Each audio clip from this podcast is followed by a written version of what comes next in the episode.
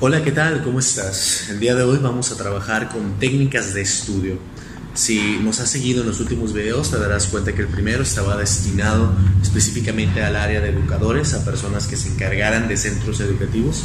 El segundo video iba con un mensaje especialmente dirigido a padres de familia, a papás que tuvieran niños o hijos en edad de escuela, ya sea primaria, secundaria o preparatoria, inclusive universitarios. Y este tercer video es un complemento que cierra este círculo de videos formativos en donde intentaremos ya darles herramientas precisas que son técnicas o estrategias de estudio con las cuales tú como estudiante o tú como papá o tú como maestro puedes abonarle a crear lo que yo le llamo una cultura educativa, que es lo que apostábamos que era algo que se tenía que lograr en casa la primera parte de estas eh, técnicas que vamos a elaborar pues conciernen a cuestiones que tal vez tú ya has escuchado previamente. Si eres estudiante y ya llegaste a nivel de carrera, puede ser que algunas técnicas te parezcan a lo mejor un poco anticuadas o tú ya has creado tus propias maneras de aprender de una manera acelerada, dependiendo tu materia, dependiendo tu área en la que te enfocaste, sean ciencias, sean humanidades, etcétera. Pero si estás en preparatoria, estas técnicas y en secundaria también te van a ayudar muchísimo porque muchas veces simplemente te hacen ir a clases, pero nunca te dicen o nunca te dan un curso, un taller de cómo hacer el repaso de los contenidos que tú ves en las clases o con lo que tienes en los materiales o con las investigaciones que haces. Pocas veces te enseñan a hacer una retroalimentación de lo que ya has conseguido aprender y eso es algo muy importante porque luego llegan las fechas de exámenes y hay muchos bloqueos mentales, hay muchas costumbres que son realmente contrarias a los procesos de educación adecuados y que terminan, en vez de ayudándote, te terminan atrasando. Así que el día de hoy vamos a hablar específicamente de estas técnicas. Quiero explicártelas de una a una y no te preocupes, no necesitas apuntar tanto o si no quieres apuntar nada, va al final, te vamos a dejar aquí abajo en la descripción del video o arriba si nos estás viendo en Facebook para que tengas un link a nuestra página de Facebook y que puedas descargar desde nuestra página todo el contenido que aquí vamos a revisar. La primera herramienta con la cual vamos a abrir pues es algo que llamamos flashcards o pequeñas cartitas o pequeñas fichas en las cuales tú vas a estar poniendo información. Es muy sencillo, simplemente se trata de elaborar una pequeña ficha. Supongamos que esta es una ficha en la cual has puesto información histórica o una, eh, un dato específico sobre eh, cierta materia que estás viendo, ¿no? Entonces tú pones la información resumida de una manera muy sintetizada de un lado de la ficha y del otro lado de la ficha pones el título o pones la pregunta a la cual estás respondiendo con la información que pusiste en la parte de atrás de la ficha. ¿Qué haces con esa ficha? La guardas, generas una cajita, generas un contenedor donde ir poniendo todas esas fichas y generas una organización de aprendizajes ¿Qué significa? Si por ejemplo estás viendo cierto tema de ciencias y estás eh, preparándote para hacer el examen de los contenidos a lo mejor de cierto trimestre bimestre o semestre, sacas una ficha, la empiezas a leer por la parte de la pregunta. Si tú conoces la respuesta a esa pregunta, guardas la ficha o le das un repaso rápido y la guardas en una caja aparte de lo que ya sabes, de las cosas que tú ya conoces que ya las tienes bien aprendidas. Y así vas a ir sacando una ficha de cada tema hasta que tengas precisamente solamente las fichas de los temas que aún no dominas y esas son las que te vas a concentrar en aprender. La segunda técnica se llama empleo o utilización de márgenes. ¿Qué significa? Si tú tienes un libro que puede ser complejo, sencillo, que puede ser gráfico o puede ser solamente texto, como este por ejemplo que tengo yo aquí, tú puedes utilizar todos estos espacios que te dan los libros, algunos más, este tiene muy poco espacio, pero la mayoría de los libros que se entregan, que tienen este, empleos o ampliaciones didácticas tienen muchos espacios en márgenes, dejan mucho espacio libre, a lo mejor a propósito para que tú ahí en esas partes logres hacer tus apuntes o que tú puedas hacer a lo mejor en cierta área una marcación o poner aquí tu propia explicación de qué es lo que estás viendo en el párrafo anterior o lo que estás viendo en el contenido. Si tú entendiste la materia, si tú entendiste el tema de una forma, puedes utilizar el margen para hacer tus apuntes, tus anotaciones o tus asociaciones entre el tema que estás viendo y lo que te recordó. Supongamos que estás viendo algo de geografía y te recordó algo en tu clase de historia, ¿no? Supongamos que estás viendo la zona geográfica de Europa y recuerdas que en historia ya viste qué es lo que ha pasado en esa zona, porque ciertos países han dejado de existir, entonces tú a lo mejor pones una nota. Ah, es la zona geográfica donde también sucedieron ciertos eventos históricos que ya revisé en la materia de historia el año pasado o en el trimestre pasado, etc. La tercera técnica de estudio son los clásicos mind maps, mapas mentales, que pasa a ser de la siguiente forma, sencillamente una hoja donde tú puedas ir poniendo de forma esquematizada relación entre conceptos, donde tú puedas poner, por ejemplo, un concepto base, no sé, por ejemplo, valores o eh, naturaleza o simplemente eh, un evento histórico y que a partir de eso que pusiste del centro, tú partas hacia otras áreas o tú vayas complementando con información relacionada. Y cuando haya conexiones entre la información, tú vas ligando esa información. Es lo que muchos conocen como hacer esquemas, hacer síntesis, hacer cuadros sinópticos. Eso es básicamente un mind map. Y la recomendación es que tu mind map sea lo más amplio posible.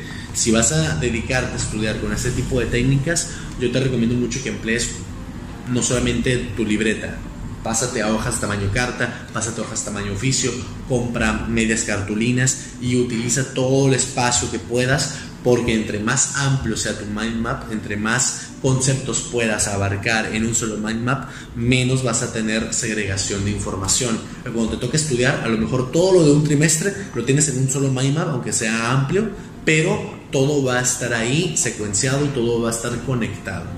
Cuarta técnica son los mini mind maps, que de hecho de, por eso tenía aquí este ejemplo. ¿no?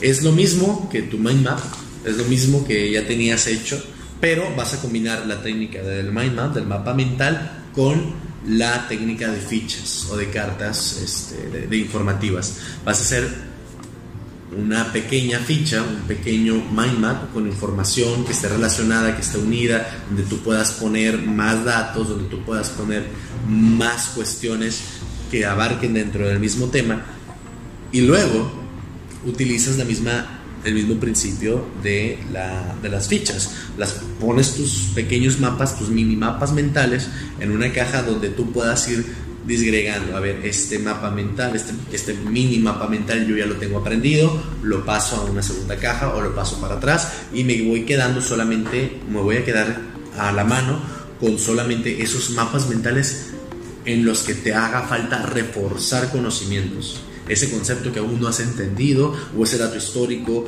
o esa, esa información que todavía no la has logrado entender, o no la has logrado memorizar, o no lo has logrado eh, poder luego expresar tú de manera libre, esos mapas mentales los vas dejando a la mano para estarlos repasando constantemente.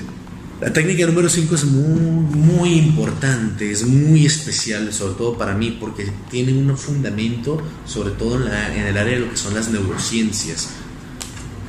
Enseñarle a otro. Tú con tu grupo de estudio, sobre todo, yo te lo recomiendo que lo hagas entre iguales, o con un compañerito que sea de tu misma edad, o con un compañero que esté también cursando el mismo tema, para que se genere lo siguiente. Tú vas a diseñar una pequeña clase de no más de 15 minutos donde intentes enseñarle todo el tema que tú estás revisando, todo el tema que tú estás repasando, todos los temas, solamente en 10-15 minutos. Le vas a dar una clase a otra persona. Si no tienes a nadie, pues de modo vas a tener que utilizar un espejo o te puedes grabar con una cámara de tu celular y luego ver qué tal lo hiciste. E intenta, así, sin mucho material o sin casi nada de materiales, eh, gráficos, sin ningún libro, sin tener nada a la mano, dar una clase sobre el tema.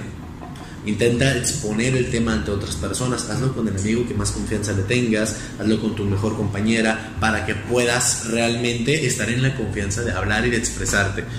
No solamente vas a aprender mejor, es la única manera, es la técnica que para mí es más valiosa a la hora de generar aprendizajes a largo plazo, no solamente para el examen que viene, sino que de verdad se te quede una mayor cantidad de información y que se conviertan en eh, datos con los cuales tú puedas luego crear nuevas propuestas, nuevas teorías. La técnica número 6 es específicamente la creación de diagramas y para esto te voy a recomendar que descargues una aplicación que se llama Idea Ment. Idea Ment, eh, si lo leemos en Spanglish, ¿no? sin, sin la pronunciación inglesa, está en la App Store hay muchas aplicaciones similares, no tiene que ser esta, pero tú si tú pones, por ejemplo, aplicación o creador de diagramas, tú vas a encontrar lo siguiente. Es una aplicación donde tú al descargarla te va a, ir, te va a permitir ir poniendo tópico 1, tópico 2, tema 3, tema 4, subtemas, etc.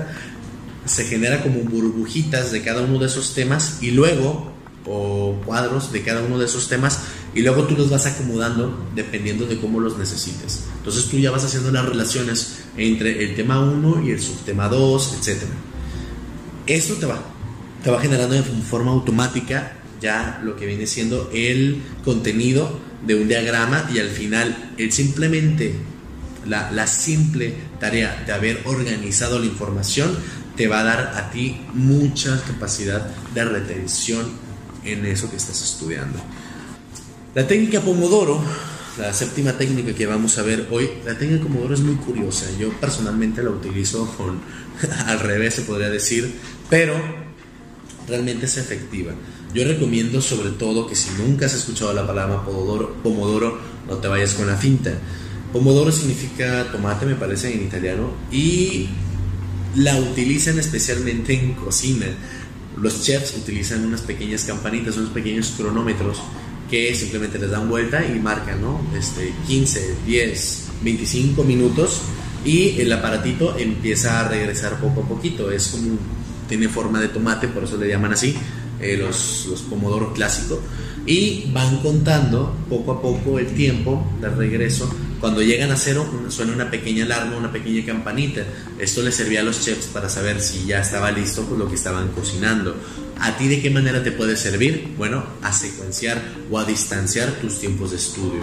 Resulta que si tú al momento de hacer cualquier trabajo, cualquier estudio, ya sea algo tan simple como lo que ves en secundaria o algo básico como lo que estás viendo a lo mejor ya en preparatoria o si ya es el tema final que ya te tiene que quedar bien pulido para terminar la preparatoria o si estás a nivel de eh, licenciatura y necesitas realmente eh, ponerte toda una jornada de estudio, o sea, que tú digas, hoy lo estudio todo el día, bueno, yo te recomiendo mucho que utilices esta técnica, porque si te pones a estudiar de corrido todo el día es muy probable que te termines fatigando a la primera hora y luego termines frustrado y no logres continuar. Pero con la técnica Pomodoro lo puedes lograr. ¿De qué se trata? Tú vas a establecer un tiempo, ya sea con una alarma de tu celular o que descargues una aplicación. Hay muchísimas versiones de Pomodoro. Tú simplemente escribes la palabra Pomodoro en la App Store o en la, tienda de aplicaciones que tú tengas instalada y vas a encontrar muchas opciones. Es una herramienta muy útil y le han sacado muchas versiones. Descarga la que tú encuentres más atractiva y vas a hacer lo siguiente. Tú vas a establecer tiempos de 20, 25, 30 minutos de trabajo y luego vas a establecer tiempos de descanso de 5 o máximo 10 minutos. ¿Para qué? Para que tú te pongas a estudiar un tema de cualquier, a lo mejor utilizando una de las técnicas que estábamos hablando, como el de las fichas o el de simplemente realizar una lectura o de simplemente realizar la escritura. Ahorita vamos a llegar a, esos, a esas técnicas. Y cuando ya se termina el tiempo de estudio, tú te, tumbas en una silla, te acuestas en tu cama y esperas a que el tiempo de descanso se termine, vuelve a sonar otra alarma o, instalas otra alarma para que terminado el tiempo de estudio tú regreses. Si pones esos o instalas esos pequeños descansos, esos pequeños tiempos de descanso entre cada mm, tema estudiado, tú vas a tener mayor capacidad de retención de eso que estás viendo. Y créeme, te genera una retención a largo plazo, que no se te va a olvidar al mes ni en dos meses. Casi siempre todo lo que estudias bajo esa técnica, con la presión del saber que vas a hacer, pues no sé, un examen final o estás preparando algo más, más complejo como una exposición, bueno, la técnica Pomodoro te ayuda a que no te fatigues al momento de dedicarle una jornada completa al estudio, que ojalá así sea, que sea buena costumbre de todos, ¿no? Tener jornadas de estudio. La técnica número 8 va a sonar muy anticuada, muy viejita, pero vaya, es una de las mejores técnicas con las que se ha contado a lo largo de la historia de la educación, escribir. ¿De qué se trata? Que tú puedas hacer tus propios resúmenes a partir de los temas que estás generando.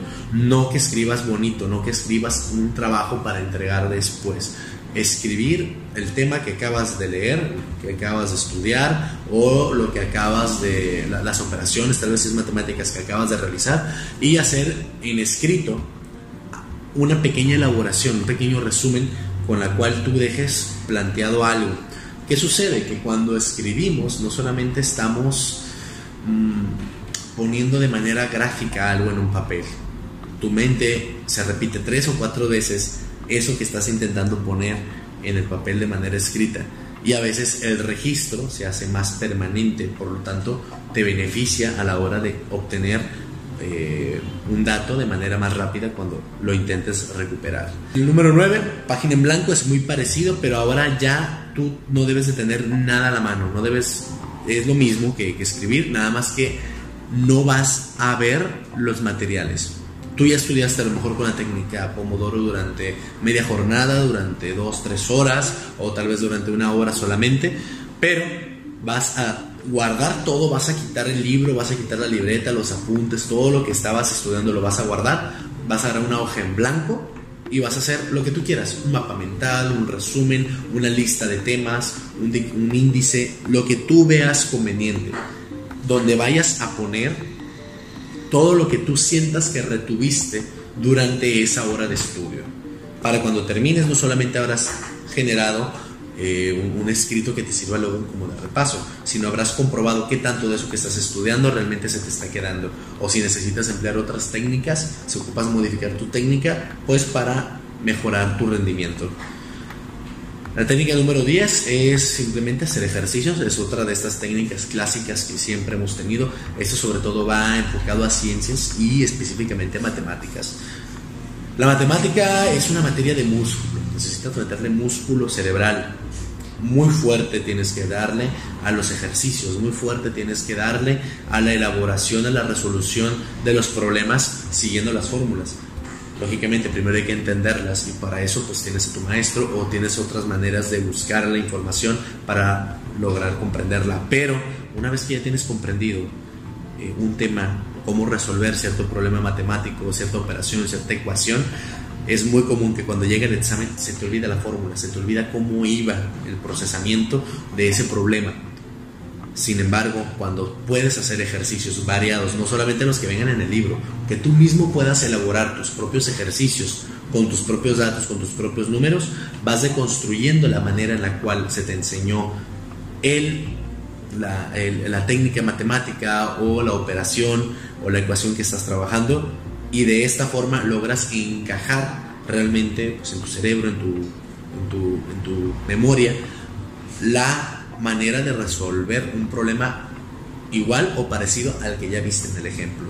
Cuando tú haces tus propios ejemplos, cuando tú haces tus propios ejercicios, es cuando más fuertemente te queda instalada la habilidad de resolverlo después. Y créeme que cuando yo he empleado esto, luego se me queda a lo mejor...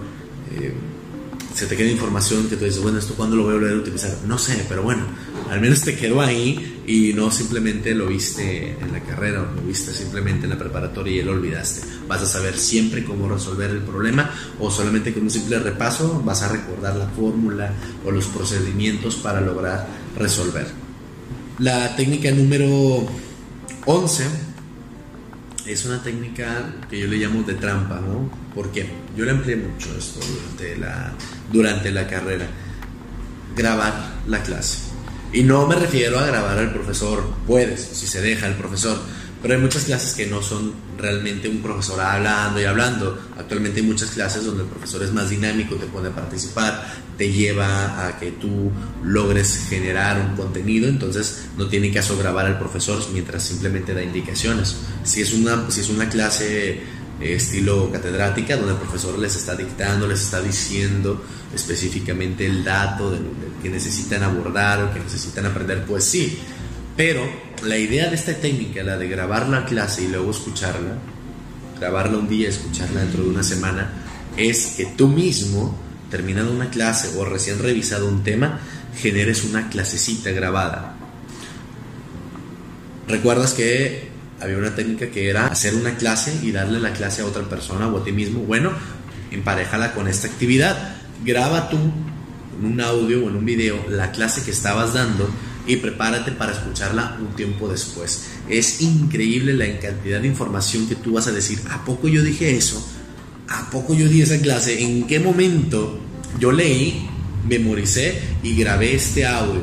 ¿Por qué? Porque pasa muy seguido que cuando dejas correr un tiempo, una semana, dos semanas, y hay otros temas en tu cabeza, pues cuando los vuelves a escuchar es como que reactivar esa zona donde se guarda toda esa información y eso te va dando un acceso más rápido.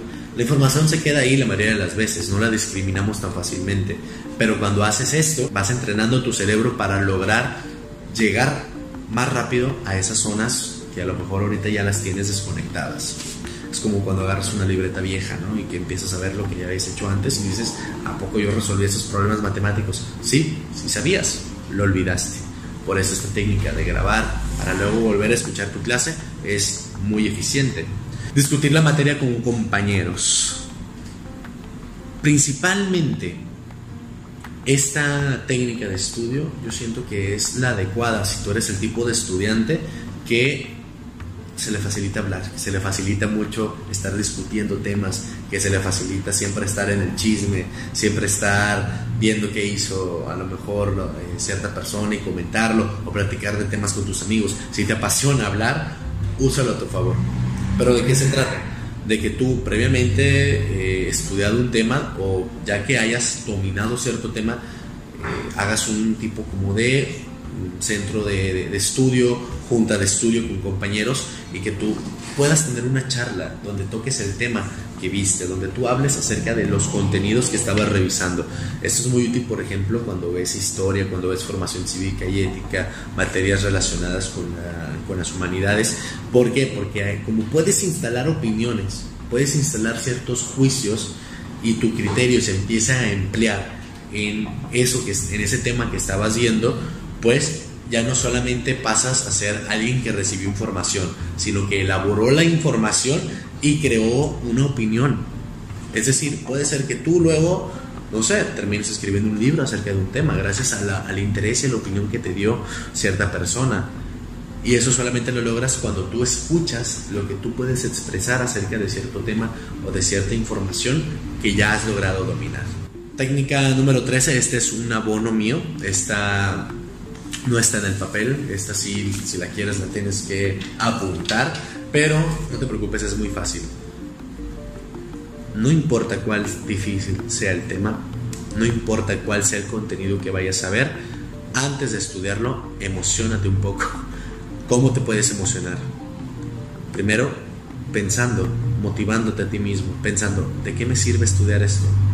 ¿De qué me sirve aprobar el examen que viene? ¿De qué me sirve que esto que estoy aprendiendo hoy se me quede como un aprendizaje real? Para empezar te sirve porque entre más sepas, te lo aseguro, vas a ser una mejor persona, vas a tener mejor criterio.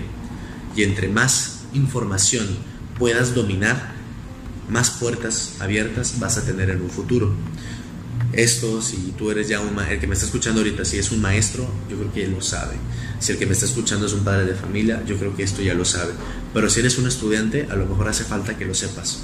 Entre mejor sea eh, tu cultura educativa, tu propia cultura educativa, entre mejor sea tu disciplina escolar, mejor vas a estar preparado para el futuro.